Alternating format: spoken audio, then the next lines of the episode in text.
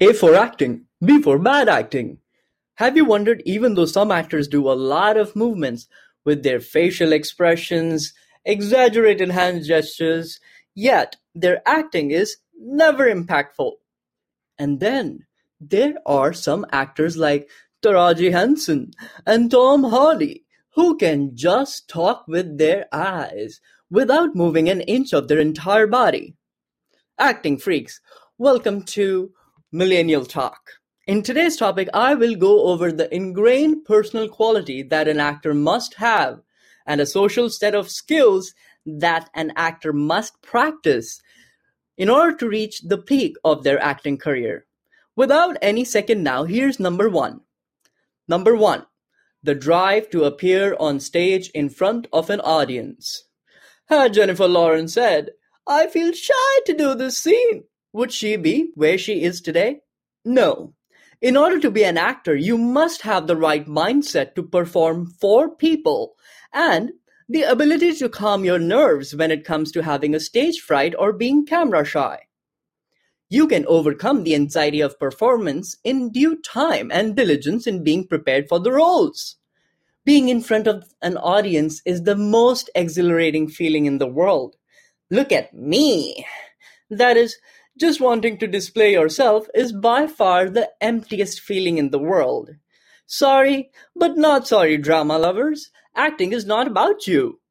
It's how you interact with the other actor. Another definition of an actor is to get, make, or do something to the other actor. Such actor acts for an audience and not because of having an audience. With that being said, here's number two. Number two, an imagination to create characters and interpret dramatic situations.